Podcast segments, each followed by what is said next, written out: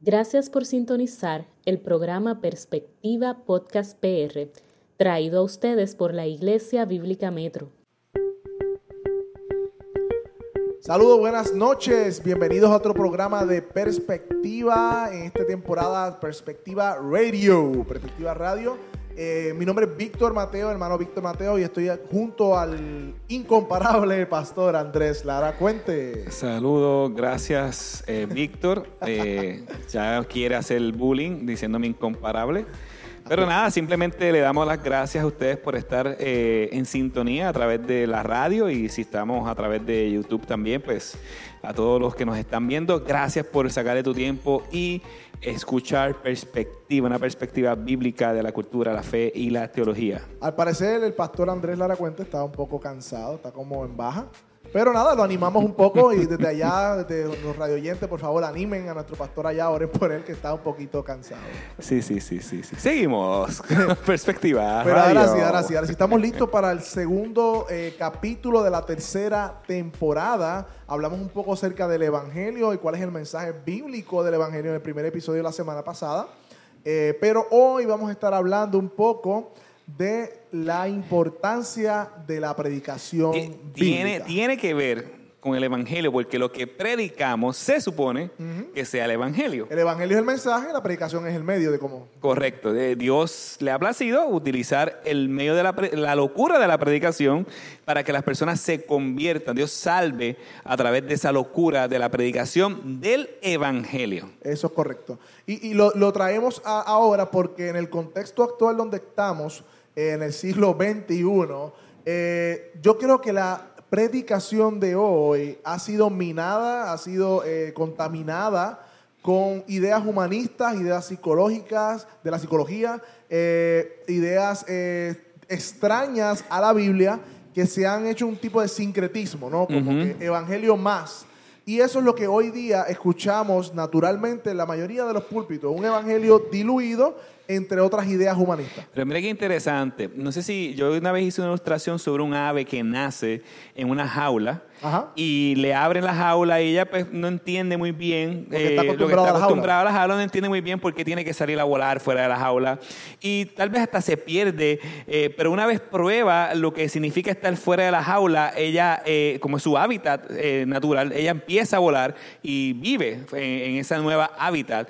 Pero nosotros, en alguna medida u otra, nosotros estamos acostumbrados a estar en un tipo de jaula, por así hacer una comparación, en el sentido de que la predicación nos hemos, eh, nos hemos acostumbrado a una predicación fuera de la Biblia y asumimos que esa es nuestra hábitat o que eso es lo que debemos escuchar como predicación.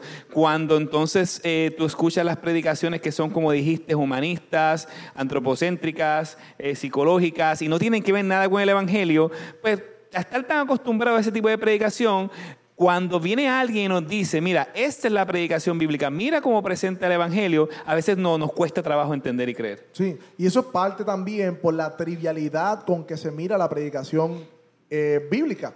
Dios se ha revelado a través de la Biblia. Y Dios se reveló a través de su Hijo. Y su Hijo fue un maestro y predicador. Y los apóstoles fueron predicadores. Y Dios establece su reino a través de la predicación. Y hoy día vemos a la predicación como algo trivial, como una meta. Ay, me pusieron a predicar en la iglesia. O voy a predicar el domingo. Es como que, ay, wow, y lo celebramos, el niño predicó o el jovencito predicó. Y no entendemos la seriedad de la predicación bíblica, porque estamos hablando de que el predicador habla como un heraldo, como alguien de parte de Dios, con autoridad de Dios, no porque él tenga autoridad en sí, sino porque la palabra de Dios es la autoridad. Así que hay un dicho muy importante, así como está el púlpito, o sea, como se predica en la iglesia, así va a ser la condición espiritual de la iglesia. Y al ver la condición espiritual de muchas iglesias aquí en Puerto Rico en general, donde tenemos no sé cuántas, 66 mil iglesias aproximadamente. Sí, no importa la denominación, sobre 60 y pico mil iglesias. Y cuando vemos a la calle no vemos el fruto de lo que supone ser una vida cristiana, hay un problema entonces de desconexión entre la palabra de Dios y sus implicaciones y los oyentes. Y el medio el- o el canal principal es el pastor principal de la iglesia o el predicador principal de la iglesia, quien es el encargado o el líder de, de- de- de predicar a la iglesia para que esté capacitada para ser un creyente. Sí, la, la predicación no solamente salva a los, pe- a los perdidos, sino que santifica a los Ahí elegidos. está. Entonces, en ese sentido, cuando nosotros predicamos el Evangelio, el Evangelio no solamente es el mensaje de salvación, sino es el mensaje de crecimiento. Muy bien. Y cuando dices que hay una dicotomía o la iglesia está como que eh, bien, bien similar a los principios y conceptos, ideas y vivencias del mundo, te das cuenta entonces cómo está el púlpito. Eso es correcto, porque entonces no ha habido un efecto eh, de la predicación en los creyentes porque precisamente carece del poder de la palabra de Dios porque está contaminada por lo humano. Ahora bien, ¿qué es una predicación bíblica, Andrés? Porque estamos hablando hace rato de la predicación, pero entonces lo que se escucha o lo que entendemos por predicación, ¿cómo sabemos y distinguimos una predicación bíblica? Pues voy a dar un concepto general eh, para que usted en su casa haga el ejercicio. Usted va a ir a toda la Biblia y busque predicaciones que están registradas en la Biblia. Por ejemplo, la predicación de Pedro, en el libro de Hechos, la predicación de Esteban en el libro de Hechos, las predicaciones de Jesús en el Sermón del Monte. Busquen todas las enseñanzas bíblicas que involucran predicación y evalúe si esa misma enseñanza está cuando usted escuche una predicación. Automáticamente usted se le va a levantar sospecha porque las predicaciones en la Biblia eh, y nos ilustran tres propósitos principales. Número uno, exalta al, al- humilla al pecador. Humilla al pecador. Número dos, exalta al Salvador. Ajá. Y número tres, promueve la santidad. Muy bien. Así que esa- esos elementos se puede conseguir en lo que es una predicación bíblica ah, o como muchos le llaman una predicación expositiva o que expone. Cuando hablamos de expositiva es que expone el texto en su contexto original aplicándolo a la audiencia de hoy. Sí, que, que cuando vamos a la Biblia no vamos con una idea ya. Usualmente los predicadores dicen, voy a predicar de tal tema. Entonces van a la Biblia a buscar versículos que apoyen ese tema. Al fin de cuentas, yo estoy predicando mis ideas y uso la Biblia para apoyar mis ideas. Y eso no es predicación bíblica. La predicación bíblica va al texto de la Biblia y se sujeta a lo que la enseñanza del texto quiere decir. Y eso requiere un trabajo, ¿verdad? Hermenéutico, requiere una, una- unas habilidades de saber interpretar la palabra de Dios. Y esto requiere una seriedad. Por eso te digo que hay falta de seriedad, porque lo hemos visto trivial. Hay personas que, eh, y conozco personas, no, yo predico mañana y ¿qué va a hacer? No sé, yo me voy a preparar ahorita.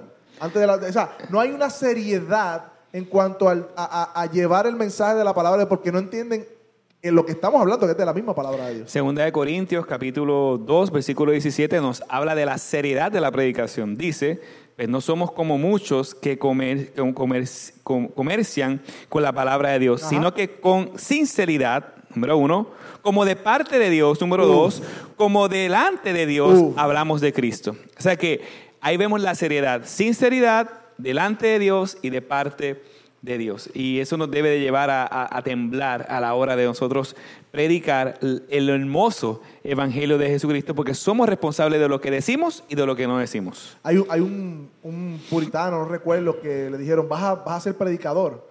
Y se fue y lloró y escondió y no quería predicar porque él sabía la seriedad de la predicación y hoy día la gente corre ¿no? hacia el púlpito como un lugar de pro- autopromoción. Y entonces el problema es que la forma en que hoy día se escucha la predicación es una forma centrada en el hombre.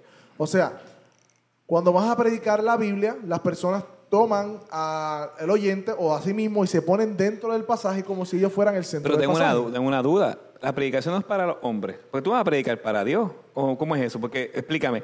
Tú dices que está centrada en el hombre, pero la predicación no es para los hombres. Explícame eso de centrada en el hombre. El oyente no es el, receptor principal o el, o el protagonista principal de la predicación, sino que es el receptor del mensaje que se está predicando. El problema ha sido que hemos tomado a la iglesia y la hemos puesto en el, en el pasaje, y voy a dar un ejemplo como David. Usualmente cuando se predica de David, de Goliat y los gigantes, mucha gente va al texto, comienza a hablar de David y que David mató al gigante, entonces ponen que los gigantes son los problemas y que yo soy David. Entonces que yo como Ah, David eh, tengo que vencer a mi gigante. Hay hasta canciones sobre eso. Cuando la Biblia no nos está diciendo en ningún momento que yo soy David, que los gigantes no son los problemas. Eso no se trata acerca de mí. La Biblia, en manera general o de manera panorámica, apunta completamente a Cristo. Y Él es quien sustenta a su iglesia y da poder a su iglesia. Y es por eso que las iglesias están débiles, porque estamos cogiendo al ser humano, poniéndolo como centro del mensaje Ahora de Biblia. entender, ¿sabes que Vamos a poder suponer la escena que dijiste de David. Si nos vamos al contexto que tú estás hablando, nosotros no somos David, nosotros no somos gigantes, eh, de hecho nosotros no somos ni, ni, la espada ni, ni, ni, nada. Nosotros somos los espectadores que no se atrevieron a salir a combatir al gigante que puede representar el enemigo, ¿verdad? Y entonces David es un tipo de Cristo, de Cristo donde sí él fue en lugar nuestro. Entonces en ese sentido vemos que nosotros nos despegamos del protagonismo y nos ponemos en la silla de los espectadores para adorar al único que sí pudo que nosotros no, entonces no pudimos lograr, que viene siendo Jesucristo. Y, yo creo que este clip que vamos a tener ahora, y que, quiero que escuchen, nos va a ayudar a entender esto un poquito más acerca de la predicación bíblica. No se vayan.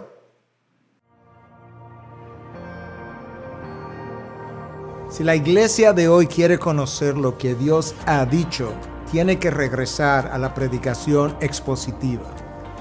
En nuestro continente, lo más común es escuchar un sermón temático o un sermón emocional que es capaz incluso de levantar dichas emociones.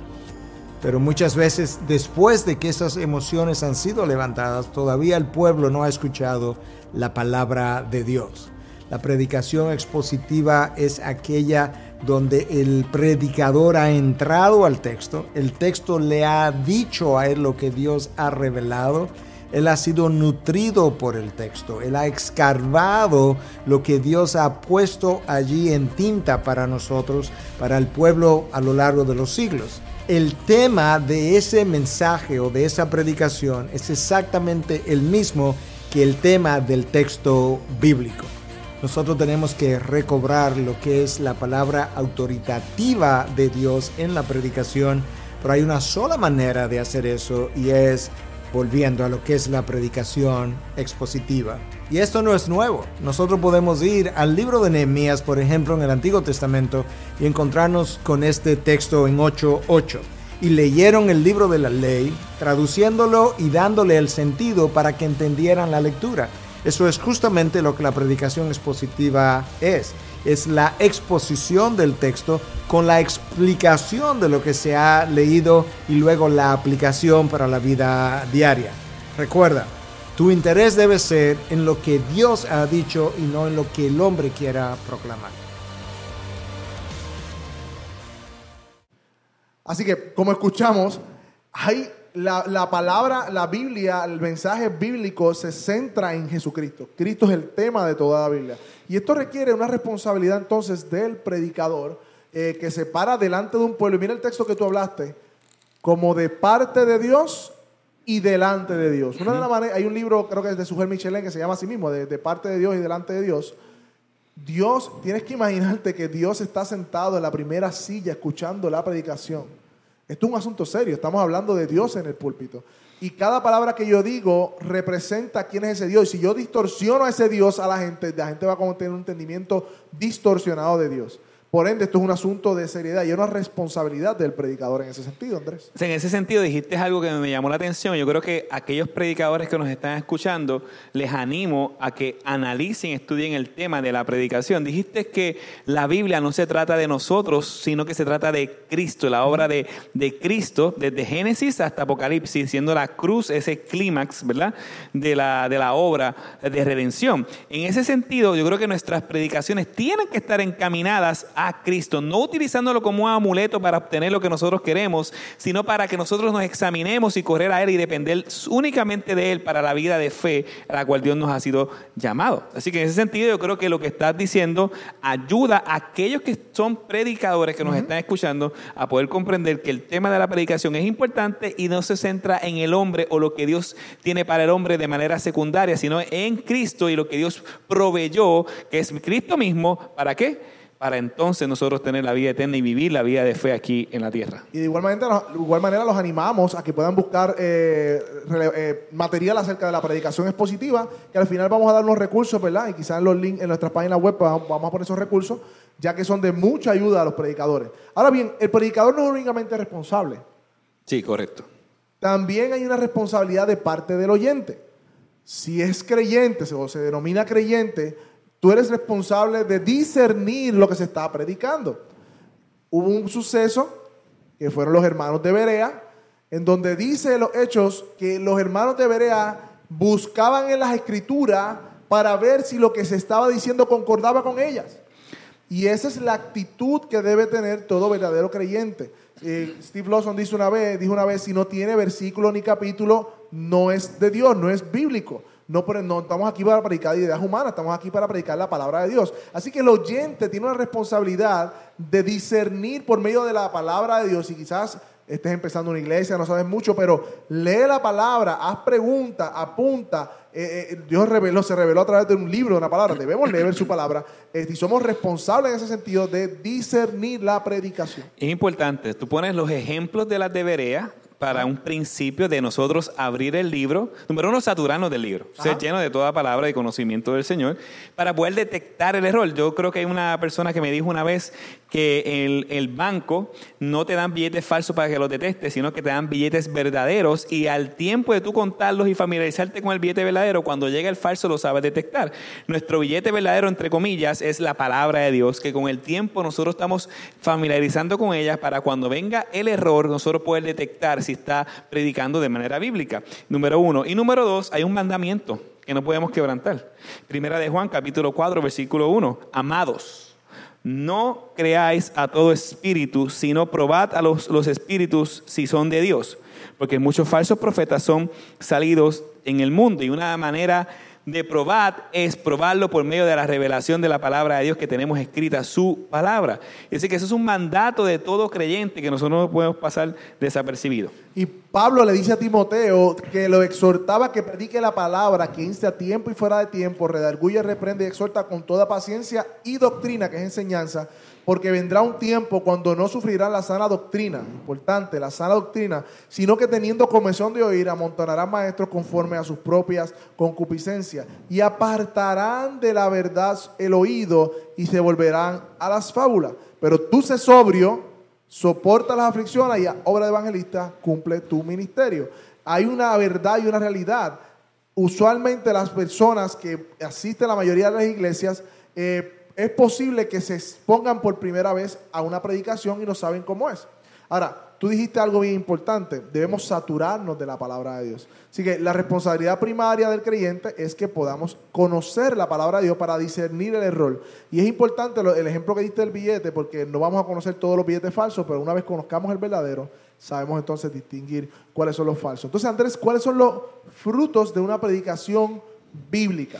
Eso está en Colosenses capítulo 1, versículo 3 al 6. por falta de tiempo no lo puedo buscar.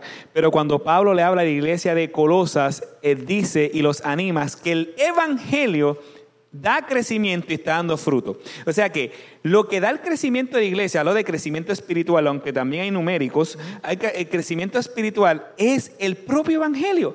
Pablo habla del evangelio como si fuera un organismo vivo que, que crea un efecto en las personas. Entonces uno predica el Evangelio y lo que va a ocurrir es semejanza de Cristo en aquellos receptores del Evangelio.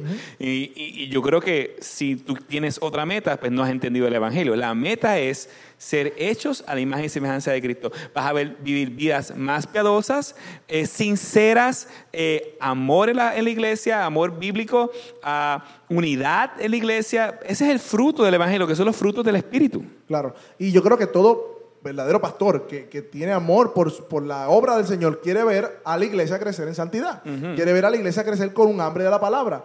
Y intenta hacer programas y hacer muchas cosas para lograr eso, pero la realidad es que la predicación bíblica, versículo por versículo, texto por texto, buscando el significado, interpretar verdaderamente esa palabra, no con mis ideas, no con mis temas, no con lo que yo quiera, sino con la palabra misma, hace que la persona tenga hambre por la palabra porque va a ser expuesta a esa palabra. La, predicación debe verse como, como cuando alguien está predicando, que todo el mundo esté mirando el pasaje, mirando el pasaje y viendo texto por texto, que me estén predicando lo que está ahí. Y esa misma palabra va a cautivar los corazones de la vida, porque es la palabra poderosa de nuestro Señor Jesucristo, y va a hacer que tengan hambre por la palabra. Y esa hambre por la palabra les va a llevar un crecimiento en santidad, porque en la palabra se encuentra la imagen de Cristo. Y somos conformados a su imagen. Dijiste algo bien clave. Dijiste que usualmente empezamos a hacer programas Exacto. Y los programas quitan la suficiencia de la palabra. No, estoy, eh, no, estoy- no está mal en hacer uno que otro programa como este, Perspectiva. Pero este programa está invitándote a que confíes en la Biblia, no en el programa. Exacto. Entonces, ah, no sé si fue Martín Lutero o, o Spurgeon que dijo una vez que la Biblia era como un león, un león y cuando enjaulado, que cuando tú la abrías y hablabas la palabra, salía ese león a hacer su, su- su trabajo. Eh, nosotros debemos de ser fieles en entender el texto para que el misma, la misma palabra, el mismo evangelio haga la obra que por la cual fue eh, dicha o, o- o preparada. Y que confía en su palabra, no en tus métodos humanos y no en nada, ningún programa, sino confía en su palabra porque Él ha prometido bendecir la palabra predicada de manera honrada, de manera sincera, transparente, como si Dios tuviera la primera y que está en cada, en cada congregación verdadera, escuchando la palabra del Señor. ¿Recursos? Algunos recursos, sí. Ok, número uno, ah, antes de entrar a los libros, le invito a que entren a charlesimeontrust.com. Charles, ¿verdad? Charles Simeon, Simeon Trust, eh, eh. Es un ministerio sobre la predicación expositiva. Ah, si no tienes tiempo para ah, tal vez ver estos programas, eh, a la misma vez hay un libro de un pastor que se llama Sujel Michelén, Delante de ellos de parte de Dios. Te lo recomiendo, muy bueno, lo puedes conseguir en Amazon. Está la predicación expositiva de David Helm, ah, del Ministerio Nueve Marcas. Está la predicación De de, de John MacArthur. pues Usted, este- usted, mucha gente lo más seguro lo conoce. Y hay un, otro libro también que se llama Guía de Predicación Expositiva, de Steve ah, F. Orford. Ah, es un buen libro también. Hay un montón de libros. Hay una predicación de, Joel, eh, de predicación de Joel Vicky. Es otro libro también. Ah, Predicador y Predicadores de Martin Lloyd Jones. Martin Lloyd Jones Jr. Ah, Puente entre dos mundos. Eso es otro, también otro libro de predicación. Y como usted sabe, a nosotros nos gusta ese tema. Por eso estamos recomendando libros, porque es un tema que, que es de seriedad y un, libro- un tema que Dios nos ha llamado a, a estudiar. Y que si hay un predicador del otro lado, hay una responsabilidad grande y debemos crecer en nuestra responsabilidad de predicación. O sea, debemos cada día ser más eh, entendidos de cómo vamos a hacer el trabajo de predicación. Otra cosa, puede googlear eh, o ponerle en, YouTube, eh, Sujel Michelin, Predicación Expositiva, Miguel Núñez, Predicación Expositiva, entre otras cosas. eh, o puede seguirnos a través de Iglesia Bíblica Metro, eh, ibmetro.org, o puede la- en la plataforma YouTube, puede Iglesia Bíblica Facebook. Metro, Facebook, ahí también nosotros predicamos de manera expositiva este, y queremos conocerle, queremos verle. ¿Tienes alguna pregunta, alguna duda? Escríbenos eh, a través de Iglesia Bíblica Metro, eh, lo buscas en Facebook o en YouTube y nos Si no tienes dónde congregarte, te invitamos. Estamos en eh, la avenida Campo Rico, número 10.000, eh, aquí en Carolina, Puerto Rico. Y ya sabes, eh, puedes en- enviarnos un correo electrónico a la iglesia bíblica o visitarnos a las diferentes redes, como dijo el hermano Víctor. Queremos servirles, queremos ayudarles, queremos ser de bendición, al igual que como otros hermanos se han invertido en nosotros, nosotros también queremos invertir en ustedes. Así que gracias por sintonizar a Perspectiva hoy eh, en Perspectiva Radio. eh, nuestra tercera temporada, ya tenemos dos temporadas, puedes buscarlas también en YouTube, eh, Spotify, SoundCloud, entre otras plataformas. eh, Perspectiva Podcast PR. Así que gracias por conectarse y sintonizar una vez más Perspectiva. Nos vemos, gracias por todo. Víctor, me gusta tu camisa. Gracias. La tuya también. Gracias por sintonizar el programa Perspectiva Podcast PR, traído a ustedes por la Iglesia Bíblica Metro, una iglesia de sana doctrina enfocada en conocer, vivir y anunciar el Evangelio de Jesucristo. Si no tienes iglesia, te invitamos a que visites la Iglesia Bíblica Metro, ubicada en la Avenida Campo Rico, número 10000, en Carolina, Puerto Rico. Puedes seguirnos a través de nuestras redes sociales bajo el nombre de Perspectiva Podcast PR o Iglesia Bíblica Metro.